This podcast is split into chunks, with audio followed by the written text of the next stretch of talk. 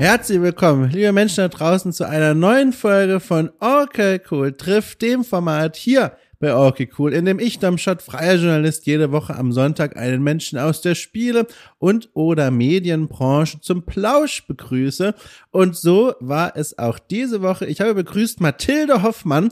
Und bevor ich verrate, wer das eigentlich ist und was sie so macht, Klammer auf, sehr spannende Dinge, sehr spannende Person, Klammer zu, möchte ich kurz mir selbst einen neuen Heldentitel um den Hals legen. Und zwar, einige von euch da draußen wissen es ja, seit einiger Zeit rangiere ich durch die Welt als äh, Held äh, von Blighttown, Legende von Blighttown, beides ist gern gesehen. Ein Titel, den ich mir nur gerne selbst gegeben habe, aber auch so ein bisschen zurecht, basierend auf den Abenteuern in diesem besonderen Level in Dark Souls. Alles nachzuhören bei den Kollegen von The Pot.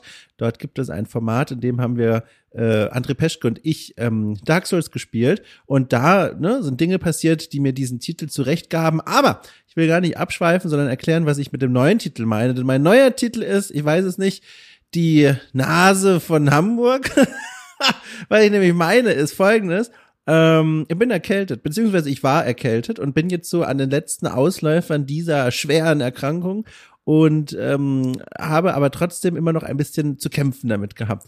Und äh, mir ist eine Meistertat gelungen, äh, die äh, glaube ich, so in dieser Form noch nie in der Podcast-Geschichte von einem Kollegen oder einer Kollegin geleistet wurde. Und zwar ich habe eine Stunde lang mich vom Niesen abhalten können. Es war ein Kampf. Äh, ihr werdet jetzt in der kommenden Stunde auch zuhören können, wie ich diesen Kampf ausfechte. Jeden Moment eigentlich hätte sich der Inhalt meiner Nase auf den Monitor entladen können, aber nein, ich habe standgehalten und bin äh, erstaunlich stolz auf mich.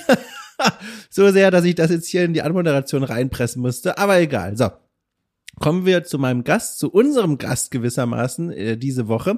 Und zwar Mathilde Hoffmann. Mathilde Hoffmann, man könnte fast sagen, äh, fühlt sich wohl in der Welt der Klänge und Geräusche. Deswegen hätte ich eigentlich auch munter drauf losniesen können, denn dann hätte sie dieses Geräusch aufnehmen können. Denn Mathilde Hoffmann äh, ist äh, hauptberufliche Sounddesignerin und Komponistin. Das heißt, ähm, sie beschäftigt sich damit, Spielen ihre Geräusch- und Klangwelten zu geben, zu schenken und hat infolgedessen, darauf spiele ich an mit meiner Nasengeräuschgeschichte, äh, eine äh, große Sound Library angelegt, in der sie alle möglichen Geräusche vom, vom äh, Topfklappern bis hin zur Explosion sammelt und bereithält für den nächsten Auftrag. Und damit berühre ich schon eine ganze Reihe von Themen, über die wir gesprochen haben, nämlich zum einen erstmal, wie die Arbeit als Sounddesignerin und Komponistin aussieht, ähm, wie, wie sie in diese Branche, in diese Welt eigentlich reingerutscht ist und wie es so ist, als selbstständige Berufstätige ähm, in diesem Feld zu arbeiten. Ich selbst habe natürlich Erfahrung im Journalismus, weil ich bin Überraschung selber Journalist,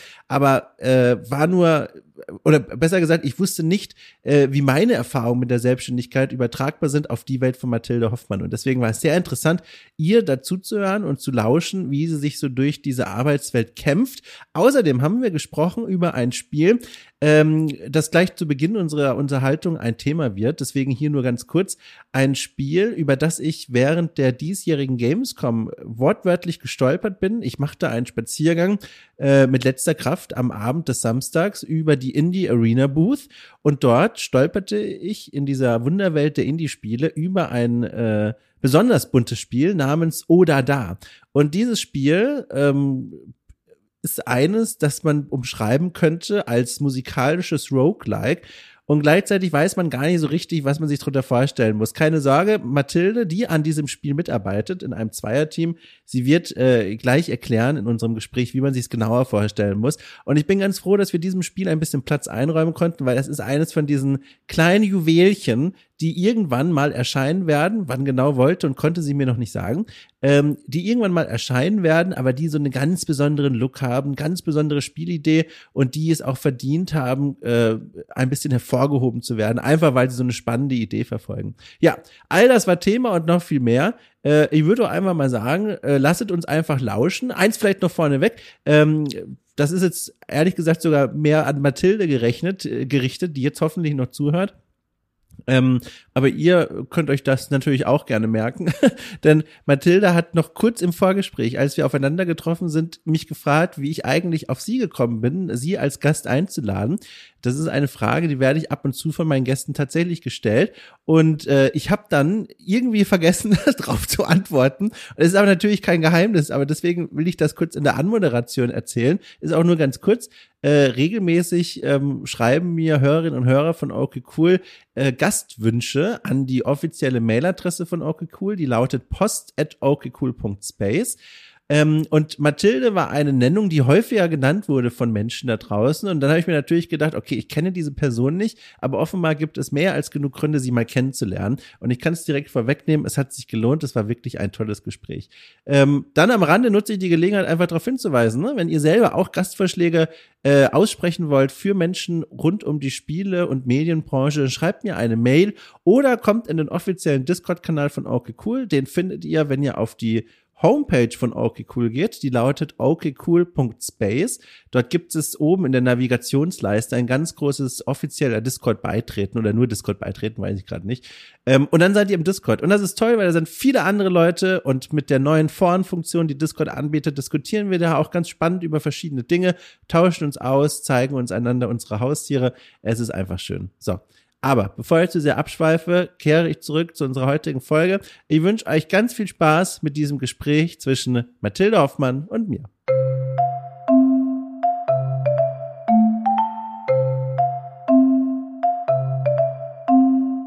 Ich hatte ähm, tatsächlich jetzt erst, deswegen bin ich froh, dass wir auch zusätzlich eine lokale Aufnahme machen, einen ganz großen dramatischen Moment. Ich hatte vor, glaube ich, zwei Wochen aufgenommen ähm, mit Arno Görgen, einem Kulturwissenschaftler, eine Aufnahme über Bioshock. Das erste Bioshock, das ich damals nach, also damals vor zwei Wochen nachgeholt habe. Und die Aufnahme stützte ab. Und das war hochdramatisch, oh. weil Zencaster plötzlich sagte, kein Interesse mehr an deiner MP3-Datei und hat einfach aufgehört. Und dann mussten wir die Aufnahme in Teilen wiederholen. Und das war auf eine Weise ein Abenteuer, aber ne, wie sagt man so schön, nur ein Abenteuer pro Jahr. Und das reicht mir jetzt auch. Wieder. Ja, krass. Und deswegen bin ich froh, dass wir hier diese lokale Sicherheitstonspur auf, mhm. aufgenommen haben oder aufnehmen. Da bin ich froh. Ja, boah, das ist äh, katastrophal sowas. Vor allem man kriegt es irgendwie, ich weiß nicht, dann entstehen ja spontan irgendwelche Schlagabtäusche und sowas und die dann irgendwie nochmal ja. zu rekonstruieren oder so. Das ist irgendwie, das geht nicht. Das war echt übel. Das war ganz schlimm. Du, da bringt mich direkt drauf. Das muss so auch ein Albtraumthema für dich sein, oder? Äh, korrupte Tonspuren, Tonspuren, die nicht mehr funktionieren. Ist das, ist das was, was dich in deinem Alltag begleitet oder würdest du sagen, Fehlerquote null? Also seit 35 Jahren 45, was auch immer, kein Problem mehr. oh, also ich glaube, es ist präsenter denn je. Gerade mit äh, dem Wachsen von Podcasts ähm, ist es äh, ja, also äh, wo viele Leute halt jetzt auch, ist natürlich auch voll cool, du kannst mit dem Handy aufnehmen und es klingt auch nicht ja. schlecht und so weiter. Und ähm, aber bei Sound gibt's so viel, was kaputt gehen kann. Die Leitung kann schlecht sein, die ganzen Internetstörgeräusche, das Handy, oh, das sollte ich auch mal auf Flugmodus schalten. Äh, Handygeräusche, oh, das auch mal. die Aufnahme. Äh, Sehr gut.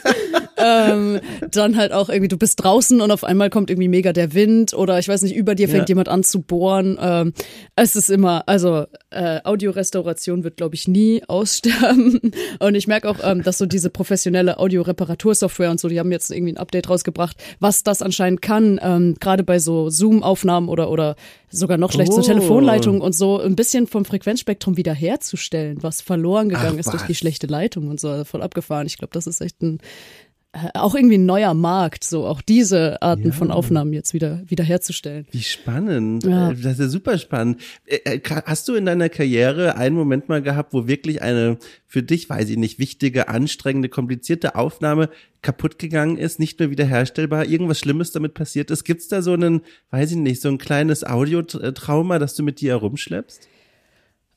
Ah, ja, puh, ich, vieles vielleicht. Ähm, aber Wirklich? also eine Situation, die mir einfällt, ist, ähm, was wir oft gemacht haben, ähm, ich habe früher in einem Tonstudio gearbeitet, wo wir viel Voice-Over recorded haben, viel für Werbespots, ähm, aber manchmal auch für äh, Videospielaufnahmen tatsächlich. Also zum Beispiel als Warcraft 3 Reforged noch in der Mache war, hatten wir öfter Sprecher im Studio, die dann äh, nee. da Voicelines eingesprochen haben und so. Das war richtig cool. Ähm, aber auch so Werbesachen. Und ähm, ich hatte ähm, also das war so ein bisschen so eine ähnliche Aufnahmesituation vielleicht wie mit uns beiden. Also der Tonmeister, der das eigentlich äh, aufnehmen und bearbeiten musste, saß woanders und wir hatten über so eine ISDN-Schalte ähm, das Audio übertragen, aber der Sprecher war halt bei mir im Studio und ich habe äh, auf Aufnahme gedrückt und ähm, und irgendwie fand der Tonmeister die Qualität nicht so gut und ich habe gesagt, ja, ah, das ist bestimmt die Leitung und und bei mir ist ja der Sprecher und es geht ja direkt quasi in mein äh, Preamp und direkt äh, in meine Aufnahme. Mhm. Äh, in, in, in, ja, in meine Aufnahmesoftware.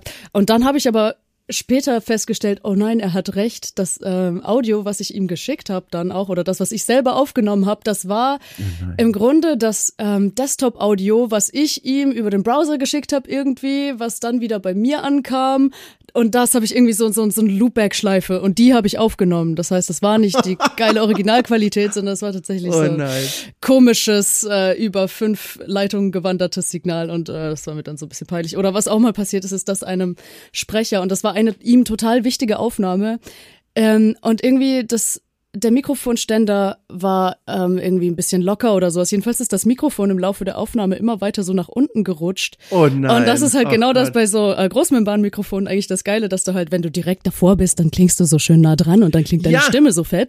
Ähm, aber dann ist dieses Mikrofon halt immer weiter runtergerutscht und irgendwie der Ton wurde immer distanter und immer distanter und oh, das war super viel Ey, das Arbeit, ist- das, im Nachhinein dann Oh. noch so diese schwächeren Stellen irgendwie wieder so aufzupimpen, ähm, dass sie mithalten konnten mit den guten äh, Ey, Anfangsteilen. das ist so lustig, dass du das gerade erzählst. Ich habe vor ein paar Wochen hatte ich hier, also dieses äh, Interview-Gesprächsformat hier, das gibt's auch vor Ort. Ich besuche manchmal auch Leute, wenn sie es anbietet. Ich wollte dir das auch erst anbieten, aber dann wurde ich ja so schwer krank mit einer Ah. Erkältung und das wäre natürlich Quatsch gewesen.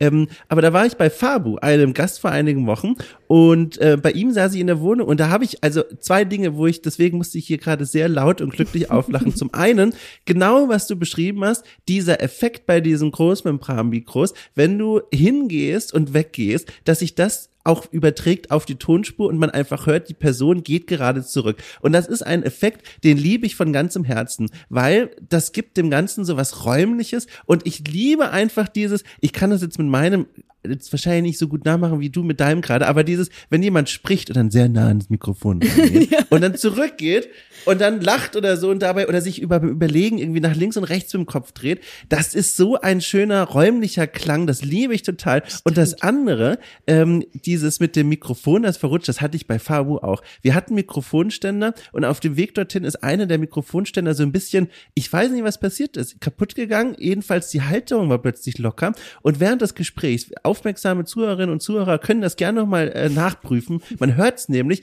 wie ich versuche, auf der einen Seite eine möglichst vertrauensvolle, angenehme, ruhige Stimmung aufzubauen in dem Gespräch, weil es auch um teilweise ernste Dinge ging und zum anderen aber versuche, möglichst beiläufig und locker an diesem Mikrofonständer herumzurütteln und den irgendwie zu fixieren. Und das war ganz schön. Du, das war ein Akt, ey. Das ist, aber daran, man wächst daran so ein bisschen, oder? Oder ist das was, wo du sagst, so, boah, also die ersten zwei Wochen nach so einem Happening bin ich erstmal, weiß ich nicht, frustriert. Wie gehst denn du mit sowas um? Boah, ähm. Ach, ich weiß nicht. Ich finde, äh, meine Mentalität ist ganz oft, äh, klar, ich, ich glaube, so einen Tag oder sowas frisst man da schon noch irgendwie dran und Ja, schämt ja. sich ein bisschen oder denkt so, ach verdammt, das passiert mir nie wieder. Ähm, aber andererseits ist halt alles, was einem in dieser Art passiert, die perfekte Anekdote für so einen Podcast wie den, den wir jetzt gerade aufnehmen. es. Insofern So äh, freue ich mich dann auch eigentlich insgeheim immer, dass irgendwie sowas Lustiges passiert ist und ja, weiß nicht, muss, man muss auch nicht alles so ernst nehmen. Äh, meistens ist es kein Vollkommen. Weltuntergang. Aber ja, Vollkommen. es gibt Ich saß schon dann- ärgerliche Sachen. Ja, tatsächlich. Ich saß dann hier auch bei dieser Bioshock-Aufnahme und war wirklich den, den Abend über, als ich das gemerkt und eigentlich schneiden wollte, war ich echt geknickt und ganz schön niedergeschlagen, weil da so viele schöne Momente in dieser verlorenen Aufnahme noch drin waren. Und da habe ich mir aber auch gedacht, nach so ein bisschen Wehklagen, dann nehme ich das einfach als Geschichte für irgendwann mal. Und jetzt hier, spätestens in diesem Moment, habe ich das eingelöst. Sehr Schön. schön. Wirklich schön. Sehr schön. Du, wir sind jetzt hier schon mittendrin. Eigentlich wollte ich mit was ganz anderem anfangen, jetzt, aber ich sag's jetzt trotzdem, weil das ist für dich relevant. Du weißt es eigentlich auch schon, aber ich möchte dich noch mal vorwarnen. Ich bin ja erkältet. Wie gesagt, das wird jetzt hier noch häufiger Thema sein, fürchte ich. Ähm, ich sag's vor allem deswegen, ähm, weil es kann passieren im Laufe der nächsten Stunde, dass ich mal wild husten und niesen werde. Und ich verspreche von Herzen, ich werde eine Hechtrolle unter den Schreibtisch machen, sobald ich merke, dass sich in meiner Nase da ein Wall aus, aus Ton und Rotz aufbaut.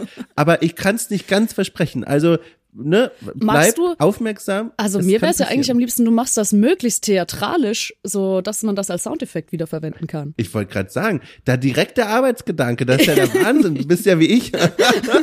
Nur eben mit Ton, das ist ja krass. Kann ich mir das auch so vorstellen, ähm, dass du hier, weiß ich nicht, durch die Welt da draußen läufst und dir manchmal denkst, mein Gott, das war eben so ein tolles Geräusch, hätte ich es doch nur aufgenommen. Ah, ich, also das ist äh, eine Technologie, so, ich weiß nicht, so ein bisschen so Google Goggles, nur ähm, mit den Ohren, dass man insgeheim immer irgendwie alles aufnehmen würde, was man hört und dann irgendwie im Nachhinein sagen kann, oh, das will ich jetzt äh, auf meiner Festplatte haben. Das wäre so mein Traum, weil so oft, also ich, ich glaube, man kann irgendwann auch gar nicht mehr durch die Welt laufen, ohne ähm, ständig irgendwo Soundeffekte zu hören. Ich weiß nicht, zum Beispiel ähm, haben wir gerade eine Baustelle hier vor meinem Arbeitsplatz und ähm, Ja. das ist so ein, wie so ein, ich weiß nicht, wie nennt man das, diese riesigen Dinger, die so in, in den Bordstein meißeln und hämmern und dann so Äh, Presslufthammer, aber irgendwie größer. Ich, ich glaube ja, Pressluftmeißel, Presslufthammer. Ja, irgendwie sowas, aber das hat irgendwie so einen coolen Rhythmus gemacht. Es war echt so dum, dum, dum, dum oder so. Und dann denkst du, so, oh, cool. oder, ähm, oder manchmal, ah, ich liebe zum Beispiel die, wenn Elektrobusse an dir vorbeifahren und dann so ein Oh. äh, äh, Geräusch irgendwie. Und ich versuche mir dann die Töne zu merken oder so. Oder ähm, ich weiß nicht, man räumt Geschirr aus und merkt dann, ah, neulich beim Spülen habe ich gemerkt, so das macht ein richtig cooles, so ein Kreaturengeräusch, wenn du einen, ein, ein trockenes Glas oder sowas hast und dann aber mit so einem Spülschwamm, der so leicht angefeuchtet ist, so da drin rum, dich so macht das so ein krasses so ein Ja. ähm, und das, das muss ich mir dann immer merken für später. Irgendwann braucht man es dann vielleicht mal. Ja. Hast du, hast du ein Lieblingsgeräusch? Oh, nee, alle. Alle? Ähm, ja, puh, ein Lieblingsgeräusch. Das ist voll schwierig. ähm, Ich kann dir, ich kann dir kurz Zeit zum Nachdenken geben, indem ich meines verrate. Oh ja. Ähm, das ändert sich, glaube ich, auch quartalsweise, je nachdem, was ich gerade so erlebe in meinem Leben. Aber ich habe ein neues und zwar ähm, kann ich auch kurz erklären, woher das kommt. Dann hast du richtig viel Zeit zum Nachdenken. und zwar äh, bin jetzt umgezogen, da ist es schon wieder ein anderes Thema, das jetzt die geplagten Leute da draußen schon seit Monaten verfolgt, weil ich ständig davon erzähle. Also ich bin umgezogen und wohne jetzt in einer Wohnung mit einem Geschirrspüler. Und ein Geschirrspüler, es gibt einen Geräuschmoment, der gehört zu den schönsten Geräuschen, die jemals auf dieser Erde durch einen Resonanzraum ge- geschwungen sind. Und zwar folgendes. Der Moment, wenn du die vollgefüllte Spülmaschine anschaltest und drinnen diese Wasserpumpe ihr Wasser in einer Kreisbewegung gegen die Tür wirft. Das ist nämlich, das klingt wie ein Katzenschnurren, nur leicht abgedämpft. Es ist so ein, Achtung, ich versuch's mal nachzumachen, so ein und das ist ein sehr angenehmes Geräusch. Dazu schön aufs Bett legen und einfach nur zuhören. Ich sag's dir, das ist, äh, das ist Wellness für den Kopf. Das ist richtig schön. Ja, ja, nee, das ist witzig, weil die ähm, ersten Geräusche, die mir so jetzt bei deiner Frage in den Kopf kamen oder vielleicht auch zu Beginn deiner Geschichte hatten, auch mit der Küche zu tun. Ähm, Nee.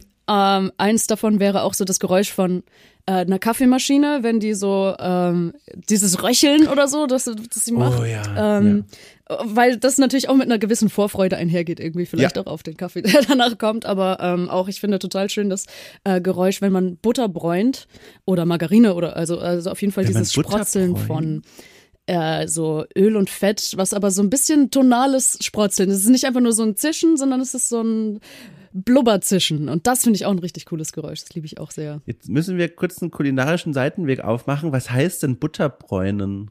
Ach so, ähm, naja, einfach, also Butter schmelzen, so lange, bis das Geschmolzene dann auch so ein bisschen leicht braun wird und dann so ein Ach so, äh, anbrennen lassen im Grunde. Also, ja, aber in a good way. Ich kannte das noch gar nicht. Das finde ich Ah, gut. Das, das- nehme ich jetzt ab sofort immer, wenn meine Sachen ne, angebräunt.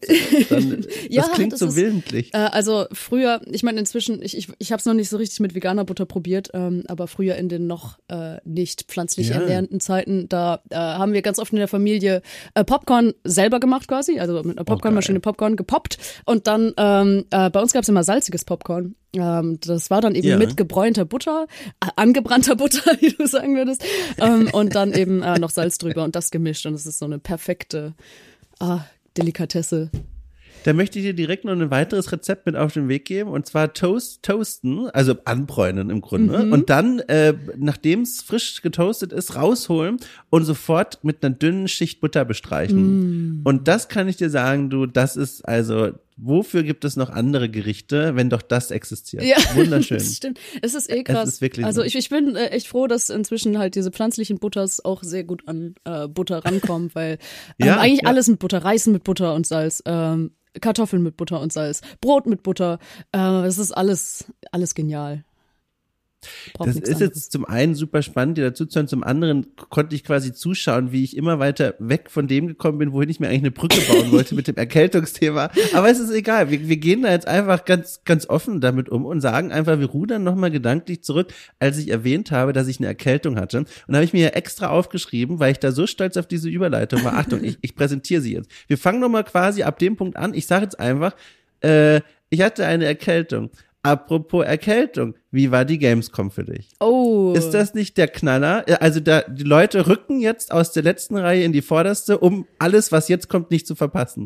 Das war doch genial. Ja, das ist witzig, weil dafür müsste man ja erstmal wissen, dass ich auch nach der Gamescom äh, direkt krank geworden bin. Oder Oh Gott, das wusste ich gar nicht. Darauf wollte ich gar nicht anspielen. Oh Gott, das war Ach ja so. genial, ohne es zu wissen. Ja, ich habe krass. tatsächlich nur. Hä, aber Also, ich verstehe nicht, warum, wie kommst du dann von äh, Erkältung auf Gamescom? Okay, schwache Überleitung gewesen, aber dann erkläre ich es dann einfach explizit und zwar, es heißt doch immer so, ähm, auf der Gamescom fängt man sich tausend äh, Erkältungsviren an und die meisten sind immer krank nach der Gamescom, auch wenn gerade keine Pandemie ist. Und deswegen dachte ich mir, Mensch, das ist ja super gewitzt, als ich dann nachts um vier in meinem Fiebertraum saß, wenn ich diese Überleitung hier anbringe. Aber offenbar war das falsch. Naja, Äh, nee, aber, ich war halt trotzdem- ganz richtig, weil in, in der Tat, genau so ist es mir passiert. Ähm, also ich habe äh, ja. tatsächlich äh, Covid bekommen nach der Gamescom, obwohl wir in Ach, der Indie scheiße. Arena Booth ähm, die ganze Zeit auch eine Maske äh, tragen mussten und das auch gemacht haben. Ja. Aber die BesucherInnen natürlich ähm, mit, unterschiedlich. Äh, die meisten hatten eher keine auf. Ähm, aber ich glaube, Ja. selbst wenn äh, jetzt irgendwie keine also das Covid-Virus gar nicht existieren würde, wäre ich bestimmt auch trotzdem krank geworden, weil es war schon äh, eine anstrengende Zeit auf jeden Fall. Es war eine super tolle Zeit auch, aber ähm, irgendwie, wenn man als Aussteller da ist, ähm, ist es einfach, man steht da Ja. halt irgendwie 13 Stunden äh, oder naja, zumindest, also offiziell elf Stunden und dann noch abbauen, aufbauen. Äh, abends sind natürlich auch Networking-Events, die man nicht verpassen möchte. Ähm, man muss sich so die Mittagspausen irgendwie so ein bisschen erkämpfen. Hoffen, also im besten Fall hat man irgendwelche äh, Verbündeten, die für einen den Stand aufpassen können. Äh, wir waren zu zweit da, konnten uns ganz gut abwechseln. Das war ganz cool. Aber ähm, an sich war sehr ja, sehr viel stehen, sehr viel reden. Ähm, ich habe auch echt äh, Gelo Revoice Tabletten äh, geatmet Ja. in der Zeit, äh, echt verschlungen, äh, einfach weil man natürlich sehr viele Fragen beantwortet und immer auf die Leute zugeht, so hey, wie hat's dir gefallen, hast du noch Feedback und ähm, Genau, also da muss man dazu sagen, ich habe äh, ein Spiel ausgestellt, das nennt sich Da wollte ich Das ist ein fragen, äh. Musikspiel und Kannst du erklärt das nochmal sagen? Weil ich glaube, da habe ich jetzt, da habe ich jetzt drüber gequatscht, Oh nein. Ah, ich sag's gerne nochmal. Genau, das Spiel heißt Odada oder Odada oder wir sind uns selber nicht ganz einig, wie man es ausspricht, ist eigentlich auch nicht so wichtig. Hauptsache, äh, genau, wenn man es googelt, äh, findet man es ziemlich schnell. Das ist ein äh, so ein bisschen so ein Baukastenartiges äh, Musikspiel und erklärt vielleicht auch, warum ich jetzt äh, auch als Entwicklerin auf der Gamescom dabei war. Wir sind ein Team von zwei Leuten. Ähm, das ist einmal Sven Algrim, der Programmierer und äh, Artist und Animator. Ähm, und ich dann eben als Soundperson. Und dadurch, dass man in dem Spiel äh, kleine Musikstücke komponiert und das ist im Grunde wie so ein roguelike Musikbilder. Also man hat so unterschiedliche random Levels, ähm, die ein bisschen unterschiedliche musikalische Sachen können, die man dann so zusammenbaut. Also das, was man in den Levels erschafft, äh, wird dann am Ende zu einem Song kombiniert. Und mit jedem Mal, wo man das Spiel neu startet, kriegt man halt ein bisschen andere Klänge, andere Levels ähm, äh, und kann halt äh, immer einen unterschiedlichen Song kreieren pro Run sozusagen. Und äh, genau dadurch, dass wir nur ein Zweierteam sind und natürlich der Soundaspekt auch ziemlich groß ist in dem Spiel oder der Musikaspekt, äh, genau war ich dann eben auch dort, um das Spiel zu repräsentieren. Und das hat richtig Spaß gemacht. Äh, übrigens Gewinner des DEFCOM Indie Awards 2022, also ganz frisch. Ich gratuliere dazu. Äh, und kann direkt sagen, ich habe dieses Spiel gesehen. Ich wusste bis zu diesem Moment hier nicht, dass das ein Spiel ist, bei dem du mitwirkst, ähm, weil das immer ja so ein bisschen tricky ist. Wie weit bereite ich mich eigentlich auf die Leute vor, dass ich am Ende auch noch Fragen stellen kann, wo ich auch wirklich noch nicht weiß, wie die Antwort aussieht. Und das habe ich nämlich extra mal offen gelassen, weil ich dich fragen wollte, was du eigentlich da beruflich dann so richtig gemacht hast. Und jetzt super lustig, ähm, oder da, oder da, oder da, ne, ähm, habe ich gesehen, ohne es zu wissen, dass es von dir ist natürlich. Ähm, ich bin über die Indie Arena Booth an einem Abend mal drüber geschlappt, als ich Zeit hatte. Und dann äh, kam ich an einer Ecke vorbei, wo der Konzentrationspegel erstaunlich hoch war. Also da war so drumherum war die Stimmung eher so ein freundliches Vorbeilaufen und man guckte so auf Bildschirme drauf, ne, und äh, nahm Flyer entgegen. Und bei eurem Stand, nur so, das war wirklich nur ein kleiner Stand, eingebettet links und rechts in mhm. andere äh, äh, Spiele, die ausgestellt wurden. Da war eine Konzentration, da waren drei, vier Leute davor gestanden und haben wirklich hochkonzentriert auf diesen Bildschirm geschaut und geguckt, wie sie da weiterkommen und was sie da komponieren. Und dieses Spiel, ne, liebe Leute, ich kann euch nur sagen, wenn nicht jetzt, dann später, googelt das mal, dieser Look also wirklich, Achtung, ich mache French Kiss. Also, es sieht so toll aus. Das ist ein Traum für Pastellfarben, Liebhaber, Liebhaberin. Es ist einfach toll. Ich weiß leider nicht, wie es klingt, weil das war, glaube ich, mit Kopfhörern und ich habe da nicht mhm. viel mitbekommen, weil da so viel los war. Aber das ist ja ein gutes Zeichen. Also, ja, ich nehme einfach mal an, ausgehend von dieser einen Beobachtung, es lief gut, oder? Ja, also, das ist äh, sehr, sehr witzig, dass du auch äh, in so einem Moment vorbeigekommen bist. Es gibt natürlich auch so ein bisschen Wellenbewegungen. Mal ist äh, gar niemand da ähm, aber yeah. ähm, tatsächlich, also es gab das Phänomen, es gab tatsächlich mal so ein, zwei Momente, wo Leute anstanden, um das Spiel zu spielen. Wahnsinn. Und das war natürlich äh, für uns schon, ah, cool, es spricht ja. sich rum. Ähm, ich glaube, ähm, was natürlich auch dazu beigetragen hat, wir hatten halt äh, extra Noise Cancelling Kopfhörer äh, mitgenommen und wir haben auch äh, oh, das ja. so gemacht, dass man halt zwei Stück äh, anschließen kann. Man konnte so, also bis zu vier, aber wir hatten jetzt nur zwei Noise Cancelling Kopfhörer äh, dabei, ähm, so dass man eben auch zu zweit dann äh, sich da hinsetzen konnte und hören. Und das ist halt natürlich super cool. Du hast diese geschlossenen Noise Cancelling Kopfhörer. Du vergisst in dem Moment irgendwie kurz, dass du auf der Gamescom bist und dass eigentlich hundert andere Spiele irgendwie auch gerade auf dich warten, ähm, die du ausprobieren könntest, sondern bist halt in dem Moment so ganz in dem, was du hörst, äh, gefangen. Und das hat total geholfen, dass Leute da auch wirklich dann so volle 30 Minuten oder sowas da saßen und das äh, gespielt haben. Ich glaube, echt einfach dieses inmitten des ganzen Wusels auf einmal in so eine, eine, Musikwelt reingezogen zu werden, das hat irgendwie äh, total gut funktioniert. Konnten wir überhaupt nicht abschätzen. Wir dachten, vielleicht ist es total langweilig oder die Leute haben auch vielleicht aus Hygienegründen keine Lust, sich irgendwie Kopfhörer aufzusetzen yeah, oder yeah. sowas. Ähm, aber äh, tatsächlich, also war das total cool und auch total, also mein Lieblingsmoment auf der Gamescom immer, wenn dann Leute angefangen haben, so mit dem Kopf zu wackeln und so auf den Beat der Musik so mit ihrem Kopf zu headboppen. Das war einfach das, das Allercoolste für mich so zu beobachten, wie, wie Leute richtig so into sind. Hat richtig super Kannst du den Leuten Kannst, kannst du den Leuten da draußen mal kurz erklären, wie man sich das eigentlich vorstellen muss, was man da macht? Also ich habe schon diesen Look, also völlig berechtigt gelobt, aber ich würde dir mal kurz in die Hand geben, den Leuten zu sagen, was man da eigentlich machen muss, weil ich glaube, es ist schwer sich vorzustellen, wenn man nur hört, Musikspiel, Roguelike. Ja, das stimmt natürlich, ja. Ähm, genau, also es ist ähm, äh, zum Beispiel im, im ersten Level, das ist jetzt äh, zumindest das erste Level auf der Gamescom gewesen, ähm, also ganz am Anfang des Spiels klickt man die Buchstaben O, D, D, A, D, A an, also oder da. Die fallen so runter und liegen dann unten rum. Und du kannst jetzt diese Buchstaben draufsetzen auf so einen Schrein, der äh, die ganze Zeit in so einer Wellenbewegung sich immer wieder, äh, immer wieder so durchläuft. So, und, und, und auf diesen, also diese Schrein oder so sind wie so Sockel, wo die Buchstaben drauf platziert werden können.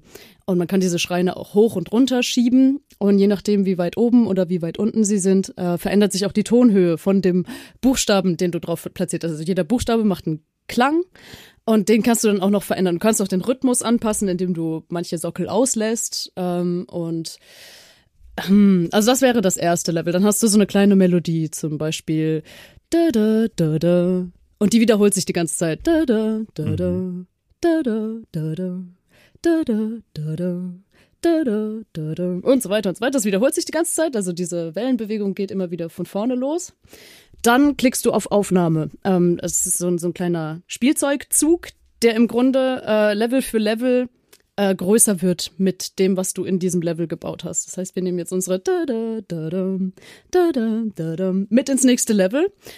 Du hörst weiterhin diese Melodie, die du gebaut hast, und jetzt bist du bei einer Landschaft angekommen. Und auf diese Landschaft, ähm, da liegen jetzt nebendran, liegt so ein blaues Haus rum. Und du merkst, wenn du dieses Haus auf die Landschaft platzierst, macht dieses Haus auch einen Klang. Und du merkst, dass wenn du auf eine höhere Stelle der Landschaft, also eher auf so einen Berg, ähm, das Haus setzt, kommt ein höherer Ton, als wenn du es ins Tal setzt, dann kommt eher ein tieferer Ton. Und du kannst so einen Schalter umlegen, dann fängt auch auf einmal diese Landschaft an, sich so in so einer Wellenbewegung fortzubewegen, so ähnlich wie diese Schreine im ersten Level. Und auch da entsteht jetzt so ein sich wiederholendes Muster und es fallen noch mehr Häuser runter und du kannst äh, noch weitere Häuser platzieren und es baut sich jetzt auf diese erste Melodie, die man gebaut hat, eine zweite Melodie auf. Ähm, und die nimmst du dann auch mit. Klickst auf den Zug, auf das Aufnahmesymbol und fährst ins nächste Level. Das dritte Level ist dann ein Schlagzeuglevel, ähm, ähm, wo du im Grunde jedes Haus macht wieder ein Geräusch. Du kannst auch also weitere Häuser platzieren auf so ein ähm, wir nennen das Plattenboy, weil es ist so ein bisschen wie so ein Plattenbau, der in einem Gameboy steckt. Ähm, und ähm, das sind aber alles jetzt perkussive Sounds. Und wenn man den Schalter von diesem Plattenboy äh, anmacht, dann wird ein zufälliges Pattern generiert, was jetzt ähm, diese verschiedenen Schlagzeugsounds anspielt. Und dadurch entsteht dann jetzt, und das ist der Moment, wo die Leute anfangen mit dem Kopf zu wackeln, ja. entsteht jetzt ein Beat, der zum Rhythmus passt von dem, was du vorher gebaut hast.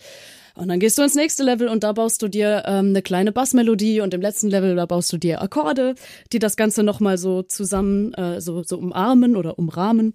Äh, und dann ganz zum Schluss kannst du eben aus diesen Musikbausteinen, die du gebaut hast, ähm, dir nochmal den Song so ein bisschen zusammenmischen, indem du äh, diese Zugwägen, also je, jedes Level, was du äh, gespielt hast, wird zu einem Wagen am Zug und da kann man die Melodie dann an und aus schalten oder auch die Lautstärke hoch und runter äh, bewegen, so dass man dann sich so einen kleinen eigenen Song am Ende zusammenmischen kann. Und dann, wenn diese finale Zugfahrt äh, fertig ist, wo man seinen Song aufgenommen hat, äh, wird dieser Song in der Kassette gespeichert. Und das war halt auch was ziemlich Cooles, was in der Gamescom super funktioniert hat, ist, dass wir halt am Ende irgendwie 100 Kassetten beim Kassettenspieler rumliegen hatten und man sich eben auch die Kassetten von den Leuten, die das vorher gespielt hat, Ach, anhören geil. konnte Ja. und so. Äh, Das heißt, ähm, das war auch ein ganz süßes Erlebnis. Wir hatten äh, am Samstag hat dann auch mein Kind gespielt. Ähm, und die war irgendwie so fasziniert davon, dass sie ihre Mutter auch irgendwie gefragt hat, immer wieder, darf ich nochmal spielen? das sind bestimmt drei Kassetten äh, jetzt von diesem Kind, was äh, immer wieder nochmal spielen wollte, die da Oh auch äh, rumliegen beim Kassettenspieler. Also das war, ja, ich weiß Das nicht, ob diese Erklärung äh, geholfen hat. Das ist, ich glaube, man muss es einfach äh, irgendwann, wenn wir dann mal eine Demo öffentlich machen, auch mal ausprobieren. Ja, also äh, es hat super geholfen. Also ich, ich konnte mir das jetzt sehr gut vorstellen, wie das genau abläuft. Ähm, das heißt aber auch so einen klassischen Fail-State, dass man sagt, so, ach du liebe Zeit, was falsch gemacht, nochmal von vorne. Das gibt's nicht, ne? Es ist ein, ein, ein, ein spielbarer Experimentierbaukasten Ja. mit Musik. Ja. Ja, das ist ja fantastisch. Hast du, äh, ich muss mal ganz, ganz offen fragen, wie kommt man auf so eine Spielidee eigentlich? Also die Idee, das, das Komponieren eines, eines Liedes oder eines Musikstücks so zu visualisieren und so haptisch greifbar zu machen, wie kommt man auf so eine Idee? Ja, es ist, äh, wie so vieles war es irgendwie ein, ein langer Prozess. Also es war sehr Ja. unlinear. Wir hatten zuerst, also tatsächlich war die Optik zuerst da. Ähm, Sven hatte schon äh, so eine Landschaft gebaut und diese Häuschen gebaut. Und wenn man diese Häuschen auf die Landschaft platziert, ähm, dann entstehen Töne. Das, das gab es schon, als ich äh, zu dem Projekt dazu kam. Und haben wir uns äh, weitere musikalische Regeln überlegt, wie eben dieses, je höher in der Landschaft, desto höher die Tonhöhe von dem Haus, was angespielt wird. Dann haben wir überlegt, wie könnten die Häuser jetzt anfangen, miteinander zu kommunizieren, um irgendwie Melodien zu machen. Ähm, zwischendurch hatten wir auch die Idee, äh, vielleicht ein Musik-Puzzle-Game draus zu machen, ähm, wo man vielleicht Melodien nachbauen muss und dann irgendwie belohnt wird, wenn man irgendwie nah dran ist oder so oder wenn man sie richtig nachgebaut hat und so. Aber ähm, die Playtests haben halt immer wieder gezeigt, boah, nee, das macht irgendwie alles nicht so Spaß. Also die Optik ist so voll cool und die Haptik ist cool, aber irgendwie so das musikalische, hm, es funktioniert irgendwie noch nicht so richtig alles. Und ähm, dann gab es ein Spiel, ähm, was mich extrem inspiriert hat. Ich, ich hoffe, du kennst es auch. Ähm, sagt dir die Firma Amanita Design was?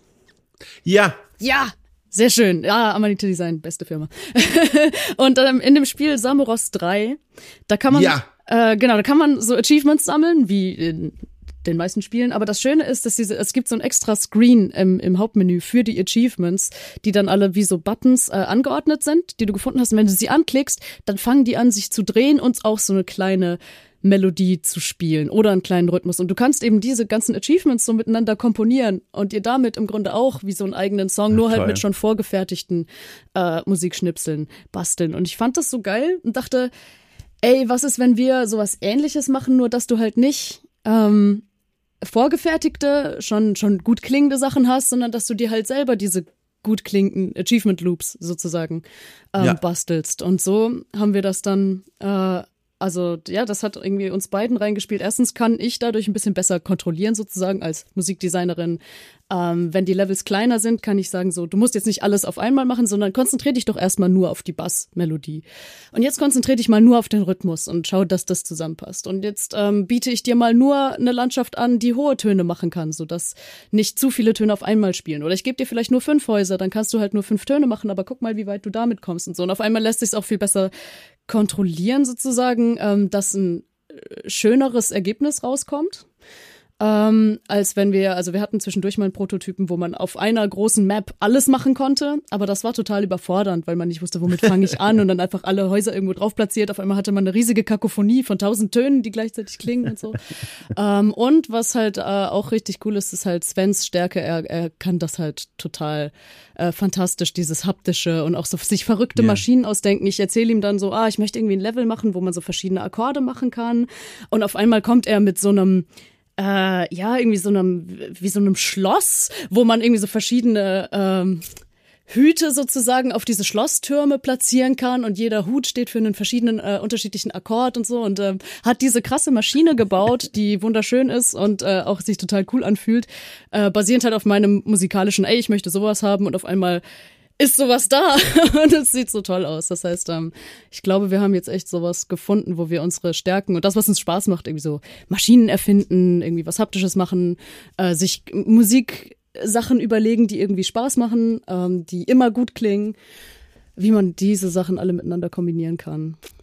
Das ist ja fantastisch. Wie lange arbeitet ihr jetzt schon an diesem Spiel? Zwei Jahre jetzt, ja. Zwei Jahre, Wahnsinn. Ja. Aber wahrscheinlich, ne, als ein Projekt von vielen oder ist das wirklich dein, von früh bis abends beschäftigst du dich damit? Äh, nee, tatsächlich ist das bei mir auch äh, eher eins der vielen Projekte. Also ich mache einen Tag in ja, der Woche ne? da dran. Ähm, Sven aber, also ist ja der Programmierer und Artist, er, das ist sein Fulltime-Projekt tatsächlich. Und äh, wir treffen uns dann eben einmal in der Woche und ich konzentriere mich einen Tag dann auf neue Level-Ideen oder Klänge äh, erweitern oder solche Dinge, ja. Genau. Also einen Tag ja. in der Woche bin ich an dem Projekt und, und Sven ist tatsächlich Fulltime da dran, ja.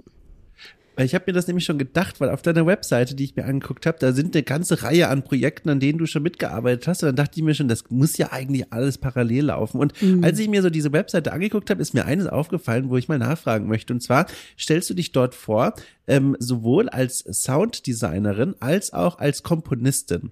Und ich ahne jetzt nur den Unterschied zwischen beidem und will dich einfach mal fragen, was ist denn der Unterschied zwischen Sounddesignerin und Komponistin? Mhm. Ja, das ist witzig, dass du es fragst, weil ähm, in meiner perfekten Zukunftsvision äh, gibt es gar keinen Unterschied mehr. Und äh, oder da ist auch genau so ein Projekt, wo es eigentlich keinen Unterschied mehr gibt, weil ähm, die Sounds, die ich designe, sind ja auch irgendwie alle Töne. Und das heißt, ich, ich designe ja. quasi Musik. Und ich habe auch ein Fach studiert, das sich Musikdesign nennt. Äh, das heißt, äh, ich, ich liebe das total, wenn diese beiden Grenzen miteinander äh, verschwimmen. Aber an sich würde man das so trennen, dass Komposition äh, eben das Komponieren von Musik ist. Und Sounddesign sind eigentlich, also gerade im äh, Computerspielbereich, einfach alle Soundeffekte, sowas wie Fußschritte oder die Umgebungsgeräusche, mm. äh, jetzt irgendwie Vogelzwitschern oder ähm, oder Wind, der weht oder, oder sowas. Ähm, Sounddesign ist auch, äh, wenn jetzt eine Kreatur angreift, was die für eine Stimme hat und, und welches Material ihre Rüstung hat und ähm, welche Klang rauskommt, je nach Spell und, und, und lauter solche Sachen. Also das wäre so klassisch Sounddesign für das Erstellen von Soundeffekten.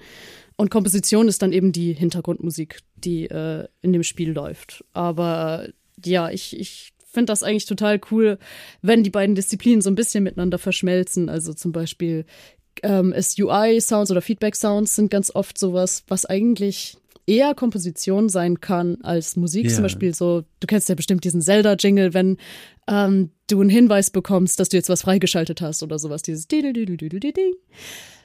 Das ist ja, ich weiß nicht, würdest du sagen, das ist ein Soundeffekt oder würdest du sagen, das ist eine Melodie? Also es ist eine Melodie, die als Soundeffekt benutzt wird. So würde ich es wahrscheinlich ja. nennen. genau, ja. Ja, und das ist halt das, so, wo, wo die Welten auf einmal so ein bisschen miteinander verschmelzen oder wo es auf jeden Fall hilft, wenn man als Sounddesigner auch ein bisschen Musikgespür hat. Äh, und gleichzeitig kann das in der Musik aber auch total cool sein, wenn man halt ein Gespür dafür hat. Zum Beispiel, ich weiß nicht, mal angenommen, du hast eine sehr intensive Battle-Szene. Ich glaube, Final Fantasy VII Remake hat das unglaublich gut gemacht, dass halt so, mhm. je nachdem, was du im Kampf machst, die Musik dann aber auch drauf eingeht und der Hit vielleicht in der Musik auch darauf passt, wenn du einen Schlag ausübst im Kampf ähm, oder dass halt, ähm, wenn der Boss in die nächste Phase übergeht, dass dann auch die Musik intensiver wird und so. Das ist eigentlich auch eher so ein Sounddesign-Gedanke. Also wie kann ich das, was im Spiel passiert, jetzt mit Sound nochmal unterstützen, aber halt in der Musik. Und ähm, auch da, finde ich, verschwimmt wieder die Grenze zwischen Komposition und Sounddesign. Das heißt, wenn ich dich jetzt fragen würde, was du davon am liebsten machst, ist die Antwort darauf wahrscheinlich gar nicht so einfach, weil die Grenzen ohnehin für dich verschwimmen. Ja. Ja, beides. Also ähm, hat auch beides Vorteile. Also Komposition ist halt, ähm, wenn man jetzt mal ignoriert, diese ganzen interaktiven äh, Sachen und yeah. so, ist Komposition würde ich sagen, erstmal das Kreativere von beiden, was aber auch es viel schwerer macht, finde ich. Ähm, ja. Du hast sozusagen nichts und du musst jetzt die Klangwelt erschaffen. Irgendwie.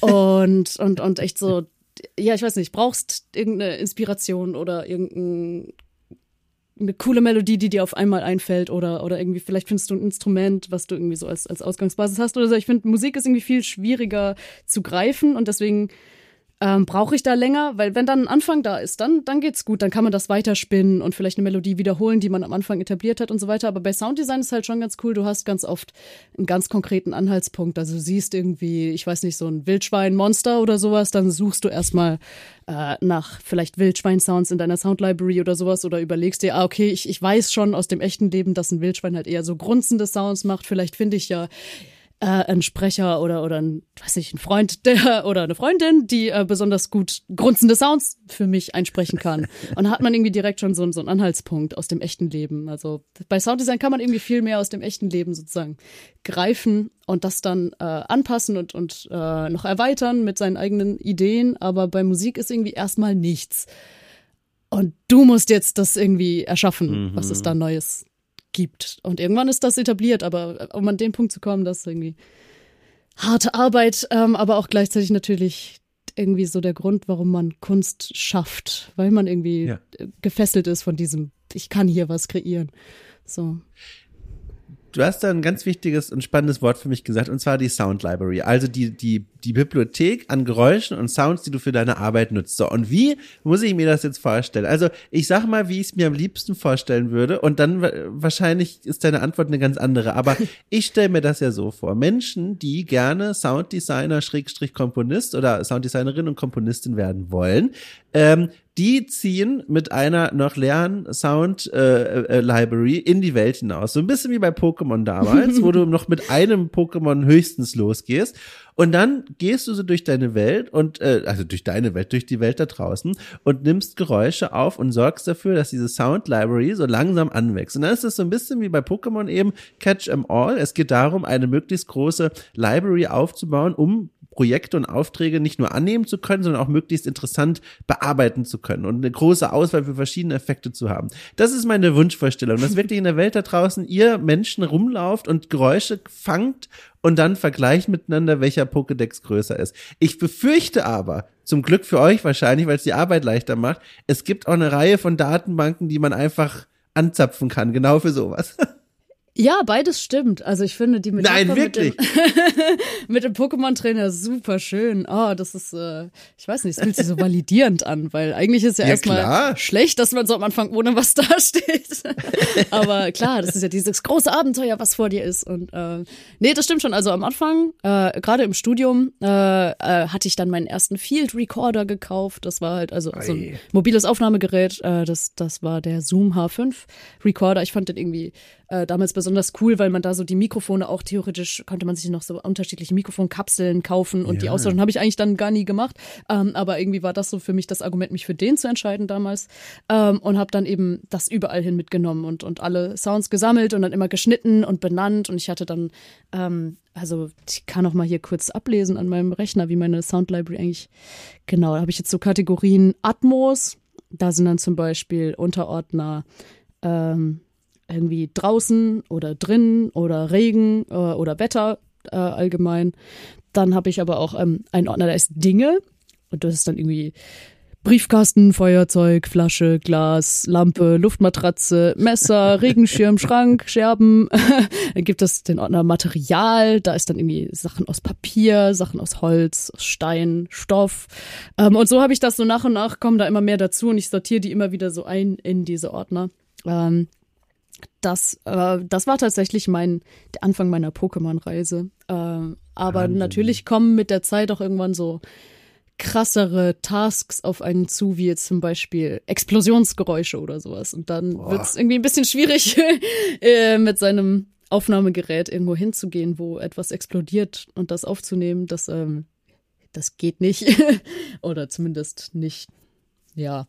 Ich weiß nicht, vielleicht hat man da, wenn man Glück hat, die richtigen Connections, aber Ja. äh, ich hatte die nicht. und für diese Anwendungsfälle gibt es eben eine riesige Auswahl da draußen äh, im Internet ähm, von Sound Libraries, die eben gerade diese schwierig zu recorden Sachen wie Explosionen, einstürzende Häuser, ähm, Autos, die zerschrottet werden und, und all diese Sachen ähm, aufnehmen. Also es gibt auch sehr ähm, spezielle Sound Libraries. Das ist recht, es, es gibt alles. Ähm, neulich habe ich, und das fand ich total schön irgendwie und auch ein bisschen traurig, ähm, eine Sound Library gesehen, die äh, schmelzende Gletscher äh, ähm, Oh. eingefangen hat und halt dieses ganze Knacken und Blubbern und Zischen und äh, Singen irgendwie auch von Eis, was aber halt ja. vielleicht in 50 Jahren nicht mehr möglich sein wird aufzunehmen. Ähm, voll krass. Also ja, es gibt manche Dinge, die man natürlich in der Welt da draußen nicht so einfach aufnehmen kann. Zum Beispiel, ich weiß noch damals in meinem Praxissemester bei äh, Dedelic, da wollten wir Pferde aufnehmen und sind dann extra auf so einen Ponyhof gefahren, äh, hier in Hamburg irgendwo in der Nähe. Aber die wollten einfach nicht mit uns sprechen. die, die haben halt einfach gar kein Geräusch gemacht. äh, wir haben denen so extra Karotten mitgebracht und alles und ähm, totaler Flop. Wir hatten dann Kaugeräusche, aber halt kein schönes Wiehern oder Hufenscharren oder irgendwas, mit dem wir hätten arbeiten können. Und für sowas ist natürlich dann total praktisch, ähm, dass man sich eben auch eine Library kaufen kann und, und dann diese Sounds parat hat. Das heißt, äh, mit der Zeit sammelt man auch die selbst aufgenommenen Soundeffekte, was an denen auch total cool ist, die bleiben einem so krass im Gedächtnis. Also ich weiß Ja. immer schon direkt, wenn ich an Sound denke, ah stimmt, da habe ich damals das aufgenommen und das finde ich unter Material, äh, Metall, äh, Mülltonne, ähm, Deckel auf oder so. Da, da finde ich genau den Sound. Und bei einer Sound Library musst du halt immer wieder den Suchbegriff eingeben, irgendwie Metal, Creek, ähm, Scrape, äh, Small oder sowas und findest nicht also du hast einfach nicht diese äh, Gehirn-Connection Ja. zu diesem Sound. Du, genau den Sound findest du nicht, sondern du hast dann halt eine riesige Auswahl und suchst dir da irgendwas aus, was dir taugt. Ist nicht eigentlich dann das erste, ist dann nicht eigentlich das erste, was du so machst, wenn du jetzt irgendwo in eine neue Wohnung gezogen bist und dich so einrichtest,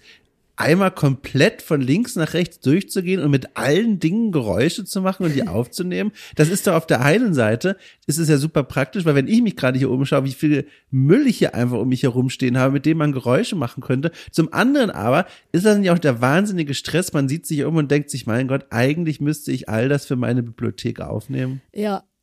Ja, es ist schon ein Stress.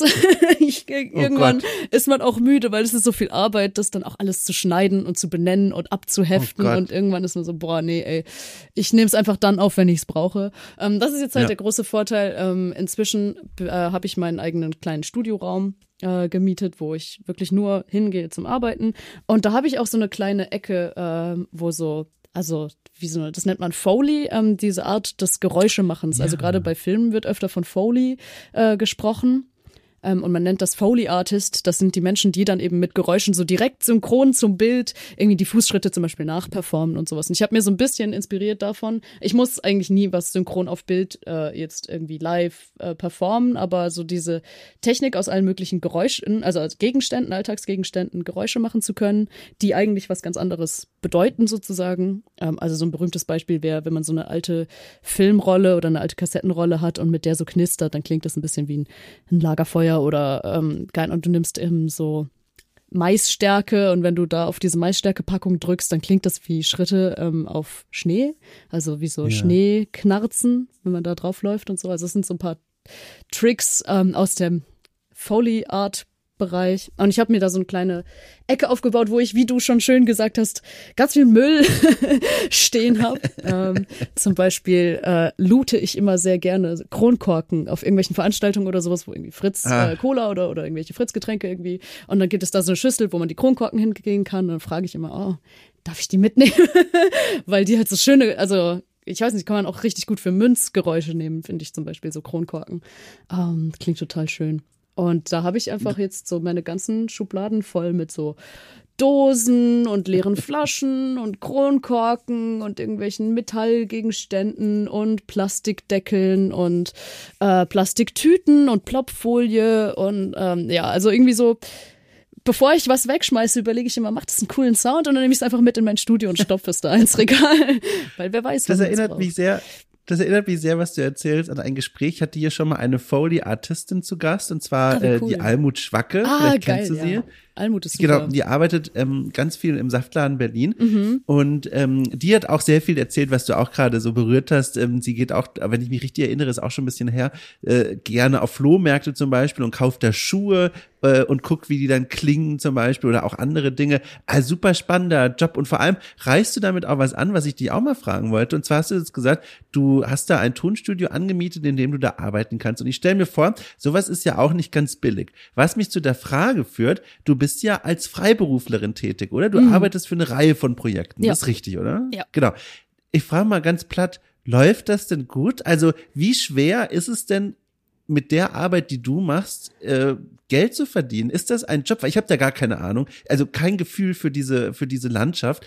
Ist das schwer, an Aufträge zu kommen? Oder gibt es da einen ganz großen Bedarf? Oder was hält die Leute zum Beispiel in Entwicklerteams ab, einfach selber zu sagen, komm, ne, wir, wir geben jemandem die Aufgabe, so eine Sound Library durchzusuchen und uns die richtigen Klänge rauszusuchen und dann ist das im Spiel. Also wie schwer ist es, an Aufträge zu kommen? Ha. Ja, das ist eine exzellente Frage ich weiß gar nicht, ob ich so eine perfekt maßgeschneiderte Antwort darauf habe. Ähm, ich kann natürlich halt aus dem Nähkästchen plaudern, wie es bei mir ist und auch ein paar Argumente gerne, liefern, warum also, es nicht ausreicht, einfach nur eine Soundlibrary zu Ja, gerne, her damit. Ich bin gespannt. ähm, also bei mir läuft's. Ähm, ich glaube, das ist aber bei jedem Freelancer ähnlich. Es läuft mal gut ja. und mal weniger gut. Ich hatte jetzt eine Reihe ja. von nicht so guten Wochen, wie zum Beispiel die Gamescom. Natürlich habe ich da Verlust gemacht. Ich konnte jetzt eine Woche lang an keinen Sachen arbeiten. Ähm, mhm. Und habe da Ausgaben gehabt, weil ich musste was essen und äh, bin dann abends ja. auch essen gegangen und, äh, und weiß nicht, ich habe jetzt bei meiner Schwester übernachten können, aber Hotelausgaben oder die Reisekosten. Ähm, bin ja dann krank geworden, musste meinen Zug neu buchen. Ähm, als Sparbrötchen hatte ich natürlich auch den super Sparpreis gebucht und dann musste dann halt nochmal komplett neue Zugfahrt und so. Äh, und das war jetzt ein Monat, wo ich dann halt auch mal damit leben muss, dass ich irgendwie so im Minus rauskomme. Ja. Uh, und dann ja. gibt es auf einmal Monate, wo ähm, also zum Beispiel macht man das ganz gerne, dass die äh, Hälfte des Budgets wird am Anfang des Projekts gezahlt, dann arbeitet man ganz viel an einem Projekt und wenn das Projekt fertig ist, dann kriegt man die zweite Hälfte noch zu Abschluss des Projekts ausgezahlt. Und ja. dann hast du auf einmal einen Monat, wo irgendwie so 7000 Euro oder sowas äh, reinkommen, weil irgendwie jetzt zwei Projekte fertig geworden sind oder sowas, ja. ähm, obwohl du gar nicht mehr gearbeitet hast als in den Monaten vorher oder so. Also das heißt, das ist ein ähm, ich ich, ich frage mich manchmal, wie sehr mein Steuerberater ins Schwitzen kommt, so bei meiner äh, Monatsüberprüfung, weil es ist schon sehr, sehr, sehr schwankend. Ähm, aber an sich, also äh, verlangt man halt einen äh, oder man vereinbart einen Tagessatz oder, oder was auch, auch ganz oft ist, ist ich äh, basierend auf einem Tagessatz kalkuliere ich dann eben, hey, ähm, ich denke, dein Spiel braucht ungefähr 200 Soundeffekte ähm, ja. und ich brauche im Schnitt so und so lang dafür. Ähm, deswegen würde ich sagen, ist das so das Audiobudget. Wir planen vielleicht noch ein bisschen Puffer mit ein und, äh, und dann ist das eben das Budget.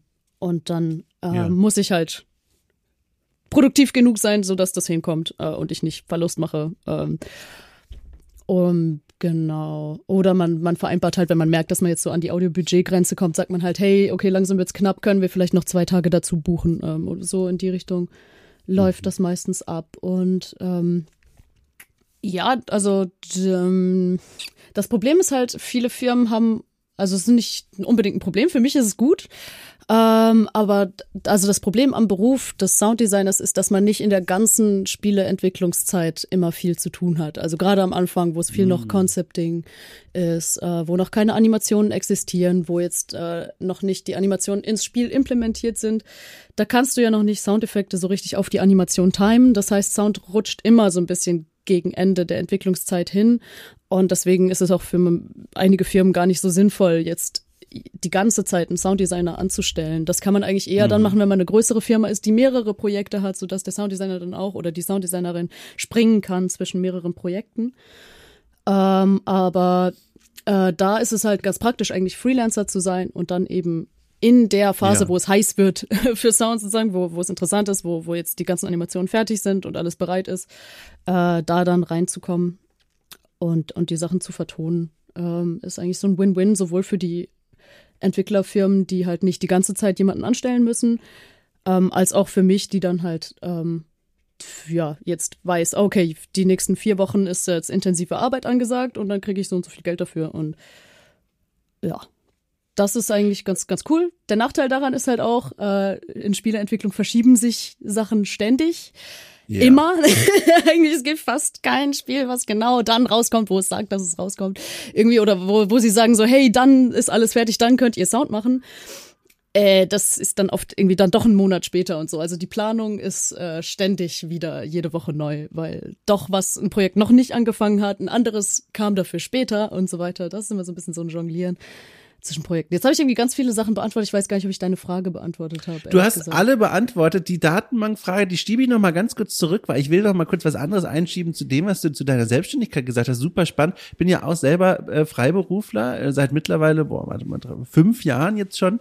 Ähm, und bei mir sah der Weg so aus, dass es am Anfang die ersten, ich weiß es nicht, zwei Jahre oder so, da war das ein ganz schöner Hassel. Also da war das echt noch die die Situation, die man eigentlich zumindest als Freiberufler, wenn man im Journalismus arbeitet, ich weiß nicht, wie übertragbar das ist, ähm, nicht haben möchte, nämlich, dass man immer wieder bei Null anfängt jeden Monat und dann gucken muss, wie komme ich an meine Aufträge, sondern man will ja idealerweise regelmäßige Aufträge oder Aufträge über längere Zeit, dass man eine gewisse Planungssicherheit hat. Und die ersten zwei, vielleicht sogar drei Jahre hatte ich das noch nicht. Da musste ich erstmal selber gucken, wo liegen meine Schwerpunkte, mit wem will ich eigentlich zusammenarbeiten, was sind auch angemessene Honorare, die ich verhandeln will. Und das war war dann so ein bisschen Lehrzeit, die ich mir da selber noch geben musste, bevor es dann so richtig gut auch losging.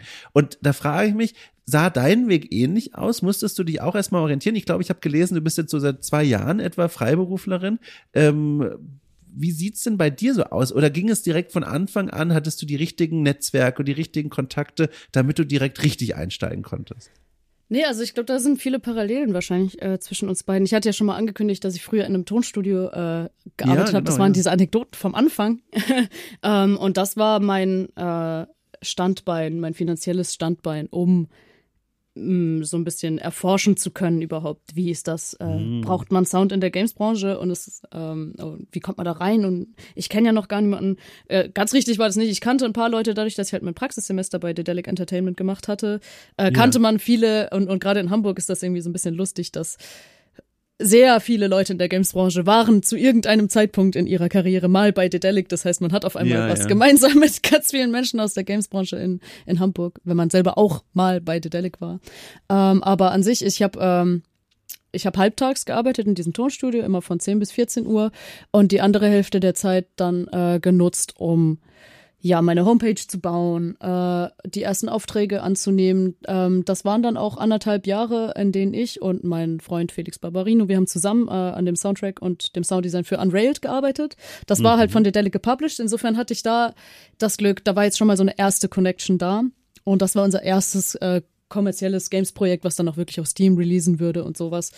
Ähm, und haben da anderthalb Jahre dran gearbeitet. Und dann kam das halt raus und hatte zum Glück den Erfolg, den es hatte und war irgendwie eine voll coole Referenz, um jetzt äh, irgendwie auch in die Welt zu gehen, zu sagen, hey, ich habe dieses Spiel schon gemacht, hier ist der Beweis, dass ich das kann und äh, möchtet ihr mich jetzt nicht irgendwie anheuern für eure Projekte. Also ich hatte dann auf einmal auch mehr Selbstbewusstsein, auf Konferenzen zu gehen und irgendwie zu sagen, hey, ich habe schon das gemacht und so. Das ist äh, der super Startpunkt, wenn du halt dieses eine Ding hast, was irgendwie schon mal auf den ersten Blick man sieht, ah, okay, die Person behauptet nicht nur, sie kann, sondern sie scheint das zu können, weil dieses Spiel existiert ja. Ähm, das, das war voll wichtig, das Projekt zu haben äh, und fertig gemacht zu haben, um dann halt erstens mit neuem Selbstbewusstsein äh, auf diese Konferenzen gehen zu können. Aber es war auch wichtig, schon vorher auf diese Konferenzen gegangen zu sein. Also ähm, ich war zum Beispiel, war das 2019? Ich glaube, es war 2019 ähm, auf der Amaze und äh, bin da alleine hingegangen. Ich kannte niemanden und äh, es war auch total deprimierend erstmal, so alleine da rumzuschlappen äh, und habe mich dann so in die Cafeteria gesetzt und saß dann am Tisch äh, mit zwei Leuten, die da so Flyer irgendwie sich angeguckt haben, so ein bisschen äh, diskutiert und ich habe dann gesehen, auf diesen Flyern stand Play Festival. Da dachte ich so, hey, ich, äh, ich wohne auch in Hamburg, Play Festival voll cool. Und es hat sich dann rausgestellt, es sind die Organisatoren vom Play Festival. Ähm, Sehr gut. Ja, war richtig cool. Und, und dann so, ah, du bist Sounddesignerin. Ah ja, cool. Ey, kannst du dir vorstellen, einen Workshop dort zu machen? Und dann habe ich einen Workshop beim Play Festival gegeben. Das war voll cool. Und in diesem Workshop saß dann jemand, der hatte gerade Praktikum bei Game 2 gemacht. Ähm, und der fand den Workshop so cool, dass er dann, ähm, er wollte sowieso einen Beitrag über Sound bei Game 2 machen und mich dann als Expertin eingeladen hat äh, zu Gott. diesem Beitrag. Und diesen Beitrag hat dann jemand gesehen, äh, der mich dann auf Twitter angeschrieben hat. Und der hat mich mit Sven connected, mit dem ich jetzt Order da mache. Das heißt, es ist alles das so ist diese, ja der Wahnsinn. Äh, insane Kette von Begegnungen, die, weil ich halt da alleine zu diesem Event hingegangen bin und nicht wusste, wohin mit mir, zufällig dann am richtigen Tisch saß und, und dann ist irgendwie alles Mögliche passiert. Also das war echt gut, dass ich halt die finanzielle Absicherung hatte ähm, durch diese Tonstudioarbeit, um halt in meinem eigenen Tempo mir jetzt ein bisschen was aufbauen zu können.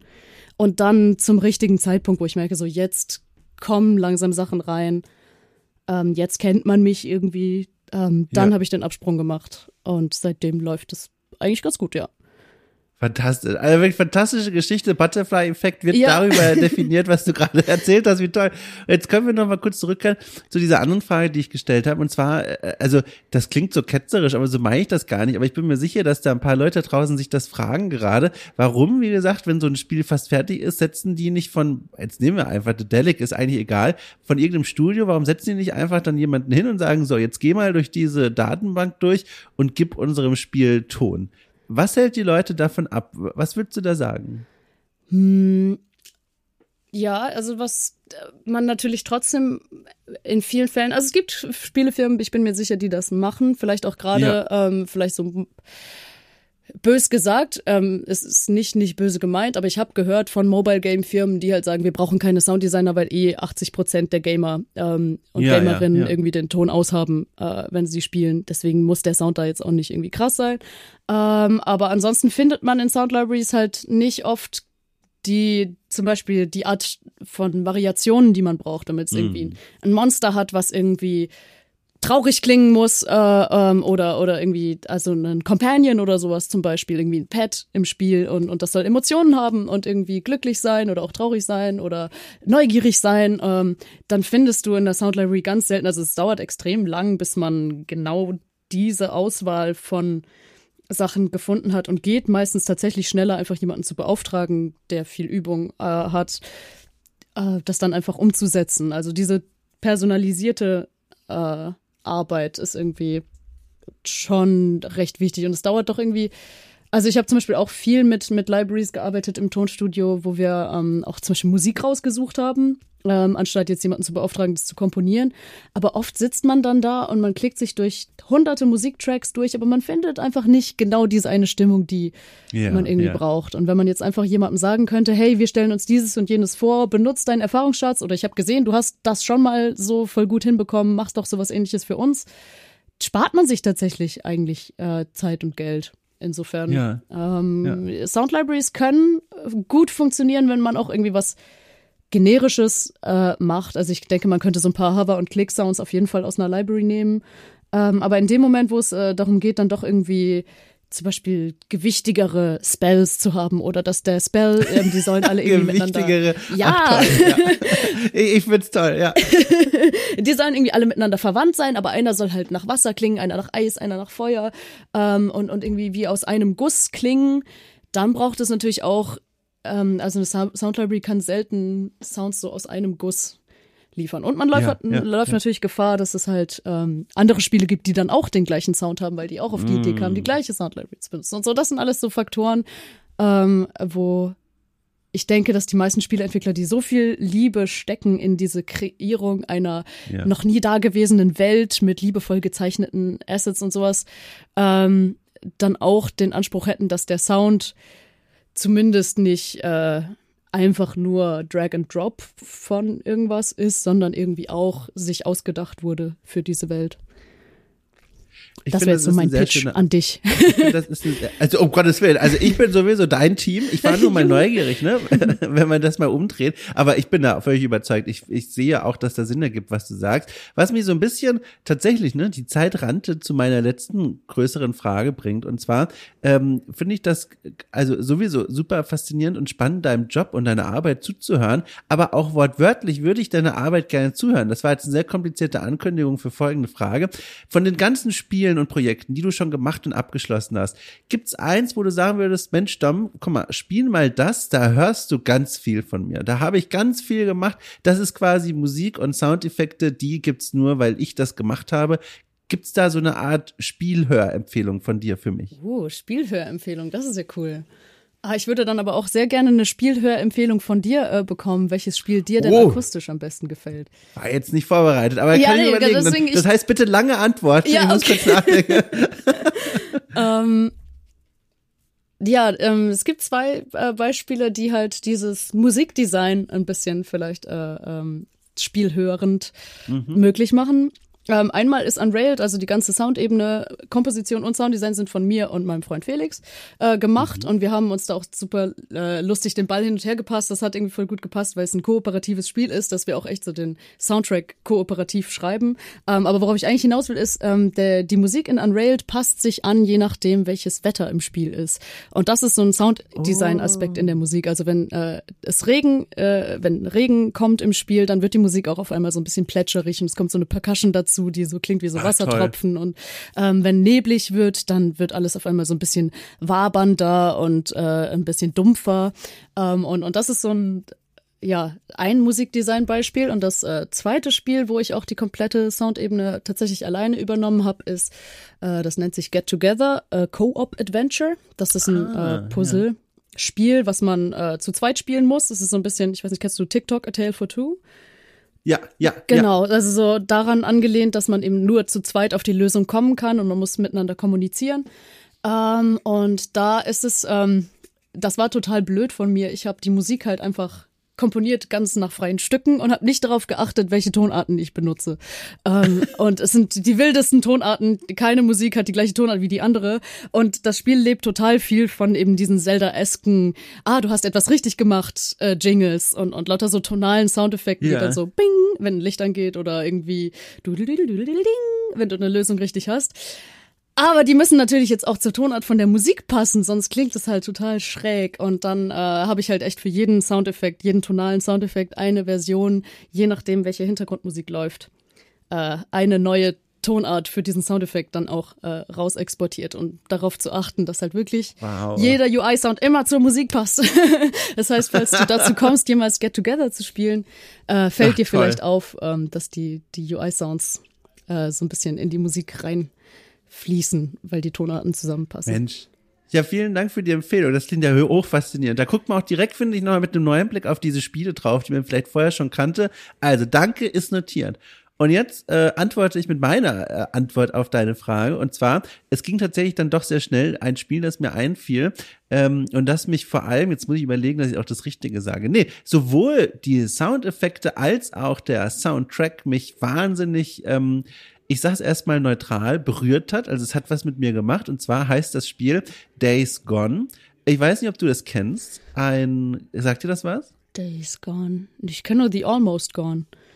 Nee, Days Gone, Achtung, pass auf, ich erzähl's dir. Das ist ein Open-World-Zombie-Apokalypse-Spiel. Vor einigen Jahren ist das schon erschienen. Da, das ist, vielleicht hast du mal einen Trailer gesehen, das wurde damals ziemlich viel rumgereicht, also AAA-Produktion und so. Mhm. Ähm, ein, ein, ein Typ auf einem Motorrad fährt durch die Zombie-Apokalypse. Alles ist ziemlich am Arsch in dieser Welt.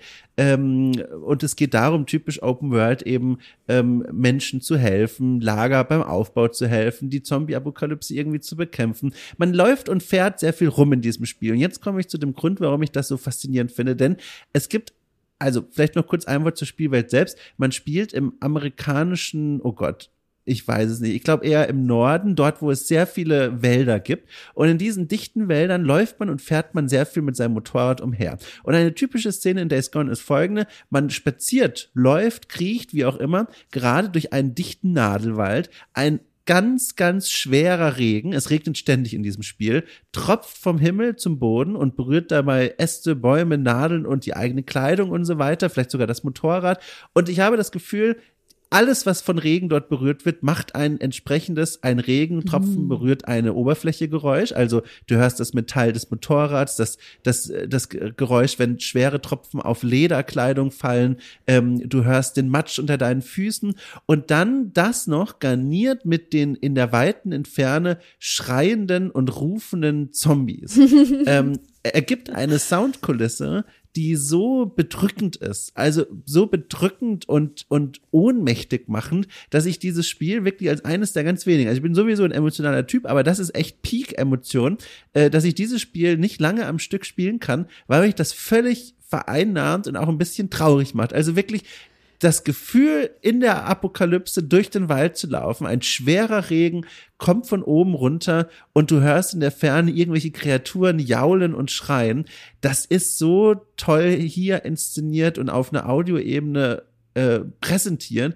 Das nimmt mich völlig mit. Also das wäre, glaube ich, mein Beispiel für für eine Soundkulisse, die wirklich, also äh, unglaublich vereinnehmend ist. Oh, ja. da geht mir das Herz auf, wenn ich dir zuhöre. Du sagst so viele schöne Sachen, die, ah, die so eigentlich so unsichtbar sind irgendwo im Sounddesign. Also ja, das ist, du, das ist, da sagst du echt was. Das habe ich jetzt auch erst vor einigen, auch durch diesen Podcast hier, wenn ich mit Leuten aus der Branche spreche, jetzt erst für mich entdeckt als Journalist, wenn ich über Spiele spreche, auch viel mehr noch drauf zu achten, über Sound und Sounddesign zu sprechen, weil das ist ja so dieses typische Ding, das fällt gerne mal nur auf, wenn es schlecht ist. Mhm. Wenn es nicht passt, ja. dann reden Leute über den Sound. Und das ist eigentlich Quatsch, weil man redet ja auch über die Grafik oder über die Story, wenn sie gut ist. Warum nicht auch über den Sound? Und deswegen halte ich das für wichtig. Zum Beispiel, ey, ich habe jetzt frisch gespielt das neue Monkey Island. Ich weiß nicht, ob das was mit dir macht, dieses Franchise. Äh, hast du da eine Berührung? Ich, ich habe nur Erinnerungen, wie ich meinen Schwestern. Also ich habe sehr positive Erinnerungen daran, dass ich meinen Schwestern beim Spielen zuschauen durfte. Aber ich bin du. nicht deep genug into, deswegen ähm, halte ich mich auch im Moment noch äh, fern sozusagen ja. von dem neuesten Titel, damit ich einmal selber die ersten drei äh, Spiele nochmal selber durchspielen kann, unabhängig von meinen Schwestern. Und dann da, eben da, auch, dass das Neue äh, basiert darauf. da will ich dir eigentlich nur eins sagen, wirklich ohne Witz vom neuen Monkey Island, der Soundtrack. Ich glaube, ich habe für meine Amateurohren noch nie so eine hochqualitative Komposition gehört wie in diesem Spiel. Uh. Ohne Witz das ist also ein, also was hier an, an Klangbetten geschafft wird, zurechtgemacht wird. Also auch die Komposition der vollen Musikstücke, das sind so tolle Ach Gott, es ist einfach toll. Also das geht, das ist meine Herzensempfehlung oh, an dich. Das Spiel selbst kann man auch genießen, wenn man die Teile davor gar nicht so gut kennt. Aber mhm. alleine wegen des Soundtracks, du kannst du den ja vielleicht auch so einfach mal anhören. Ja, genau, das will also, ich dich jetzt fragen. Also kann ich den Soundtrack auch spoilerfrei ja, sozusagen äh, anhören? Den kannst du spoilerfrei anhören und da wirst du sogar schon eine eigene Geschichte in sich entdecken, weil einige der Musikstücke ähm, neue Arrangements haben, je nachdem in, an welchem Ort man ist. Und das kann man ah, quasi in der Musik sowas. hören, ohne das Spiel zu spielen. Das ist fantastisch. Das ist du, da sitzt cool. da einfach vom, vom Monitor Monitor und möchtest eigentlich, weiß ich nicht, vor Freude Torten essen, weil du denkst, mein Gott, das ist einfach großartig. Also es ist einfach toll. Wer auch immer deinen Sound gemacht hat, also Bravo, bravo. Ganz toll. Toll. Vielen Dank für die Empfehlung. Ja. Das klingt fantastisch. Du, ich danke dir für die Empfehlung und ich danke dir für diese wirklich spannende Stunde. Wir sind am Ende unseres Gesprächs angekommen. Es verging wie im Fluge. Ja, ähm, es geht. Meine ich ganz ernst. Es hat wahnsinnig Spaß gemacht, mit dir zu reden. Ich kannte dich ja vorher noch gar nicht persönlich und überhaupt gar nicht. Mhm. Aber ich fand das schön. Es ging wirklich super schnell rum. Es war toll. Ja, vielen, vielen Dank. Mir hat's auch super Spaß gemacht. Ich kann gar nicht glauben, äh, wo ist die Stunde hin? Es geht. Ja. du, das freut mich wirklich. Das freut mich wirklich. Äh, ich, ich, ich, ich wünsche dir auch einmal wirklich, ohne Witz, ich weiß, wie es als selbstständiger Mensch manchmal sein kann. Ich wünsche dir auch viel Glück weiterhin mit deiner Arbeit und dass alles gut läuft. Äh, und vor allem freue ich mich ganz doll, wenn euer Spiel dann irgendwann mal erscheint. Gibt's dafür schon ein Zeitfenster oder rennst du schreiend weg vor dieser Frage? ähm, es ist eher so, dass äh, ich möchte da nichts äh, unabgesprochen mit meinem Businesspartner okay, nee, dann, äh, verraten. Um das ist, wir sind gerade in so einer heißen Phase, wo wir eh auch oh, äh, okay. mit vielleicht Publishern im Gespräch sind und die haben vielleicht auch nochmal eigene Toll. Vorstellungen davon und jetzt nachher kündigt ja. der ganzen Welt irgendwas an. Habe ich ehrlich gesagt den Fehler auch auf der Gamescom schon gemacht, so Versprechungen, ja, ja, und dann und dann kommt die Demo und ja, dann machen wir hier. Und später hat sich rausgestellt, oh, wir sollten vielleicht noch nichts versprechen. aber, also toll. Ja. Nee, aber dann, dann freue ich mich einfach so, dann packe ich es auf die Wunschliste quasi und schaue, wann was passiert. Wenn du möchtest, kannst du mir gerne mal einfach einen Ping zuschieben, falls da sich was tut, weil ich bin mir sicher, die Menschen da draußen, die hier gerade zuhören, die gehören mit zu eurer Zielgruppe. Ich glaube, oh, da wird es einige Leute geben, die daran interessiert sind. Ja, unbedingt. Mache ich sehr, sehr gerne. Toll. Du, dann wünsche ich dir einfach mal, wir nehmen jetzt kurz vom Wochenende auf, ein schönes Wochenende, genieß die hoffentlich freie Zeit und dann sage ich einfach mal, wir bleiben in Kontakt, wir behalten uns im Blick. Unbedingt. Das machen wir. Dir auch ein schönes Wochenende. Dankeschön. Ich winke dir zu. ich wink zurück. Oh, es bräuchte eigentlich einen Wink-Soundeffekt. Wir müssen eigentlich mit einem kann, Soundeffekt ich kann, abschließen. Ich kann noch mal kurz schniefen, aber ich glaube, dann werden die Misophonen-Menschen da draußen werden durchdrehen. Ähm, warte, was, ich habe, oh, warte, ich habe was. Achtung, Moment, pass auf, ich habe was. Und zwar, ich habe zum Geburtstag vor einiger Zeit eine Tasse geschenkt bekommen. Da werde ich mit meinem Fingernagel kurz gegenschlagen, als kleines, das Gespräch zu Ende Geräusch, ja? Oh ja, so ein, quasi ein Anstoßen, ein Sound anstoßen. Genau, pass auf. Achtung, drei, zwei, eins. Okay. okay. So, damit sind wir raus. Okay. Sehr gut. Top. Sehr schön. So, angemessen für diese Folge sind wir rausgegangen mit einem Soundeffekt. Übrigens habe ich ganz vergessen zu erwähnen, das ist nicht nur irgendeine Tasse, sondern es ist eine Keramiktasse, die ich zum Geburtstag bekommen habe. Ich habe mich sehr gefreut, sie sieht schön aus und macht tolle Geräusche, dass ihr jetzt auch gehört habt. So, apropos tolle Geräusche. Im Grunde ist ein Podcast ja nur eine Aneinanderreihung von vielen hoffentlich tollen Geräuschen. Und wenn ihr das auch so seht, also wenn diese Geräusche euch gefallen haben, die Mathilde und ich, oh Gott, habe ich direkt aufgestoßen. Es passt einfach alles heute, die wir von uns gegeben haben. Leute, dann fühlt euch doch herzlich eingeladen, Folgendes zu tun. Zum einen Sterne zu werfen auf, okay, cool. Äh, bei Apple iTunes kann man das machen, sind nur wenige Klicks. Äh, und bei Spotify, auch dort ist es möglich, Sternchen für diesen Podcast hier zu verteilen. Die Maximalwertung ist natürlich gern gesehen und absolut berechtigt, weil dann auch Leute auf diesen Podcast aufmerksam werden. Und zum anderen, liebe Menschen da draußen, lasst uns mal ganz tief in die Augen schauen und mal überlegen, was fehlt uns denn gerade in unserem Alltag, in unserer Freizeitbespaßung. Ich kann es euch sagen, ein Premium-Programm von Okay Cool. Jeden Freitag produziere ich gemeinsam mit tollen, illustren Gästen, die sich auskennen, äh, verschiedene Podcast-Formate, die sich drehen rund um Spiele und Spielkultur, von der Klassikerbesprechung, die hier auch mal ganz kurz angerissen wurde, bis zur äh, Indie-Spielempfehlung oder knallharten Interviews. All das und mehr gibt es hinter der gefürchteten Paywall. Die könnt ihr aber niederreißen für knapp fünf Euro im Monat. Das ist nicht allzu viel Geld. Fühlt euch jetzt hier eingeladen, mal drüber nachzudenken und zu schmökern auf der Angebotsseite, was es denn so alles für euch zu hören gäbe. Ähm, oder auch wenn ihr einfach sagt, Mensch, äh, ich will eigentlich gar nicht mehr Podcasts in meinem Feed haben, habe eben keine Zeit mehr dafür, aber ich will die Arbeit von Dom Shot äh, wertschätzen. Auch dann sind die fünf Euro im Monat ein toller Weg, mir diese Wertschätzung auszudrücken und dafür zu sorgen, dass okay cool weiterhin so schön existieren kann, wie es nun einmal existiert. Und den Link zur Steady-Seite, um Supporter zu werden, den findet ihr in der Folgenbeschreibung äh, irgendwo dort unten verlinkt. So. Und nun würde ich einfach sagen, äh, ich wünsche euch eine tolle Woche, bleibt gesund, macht's besser als ich. Und dann hören wir uns ganz frisch wieder in einigen Tagen. Wenn es wieder heißt, hallo.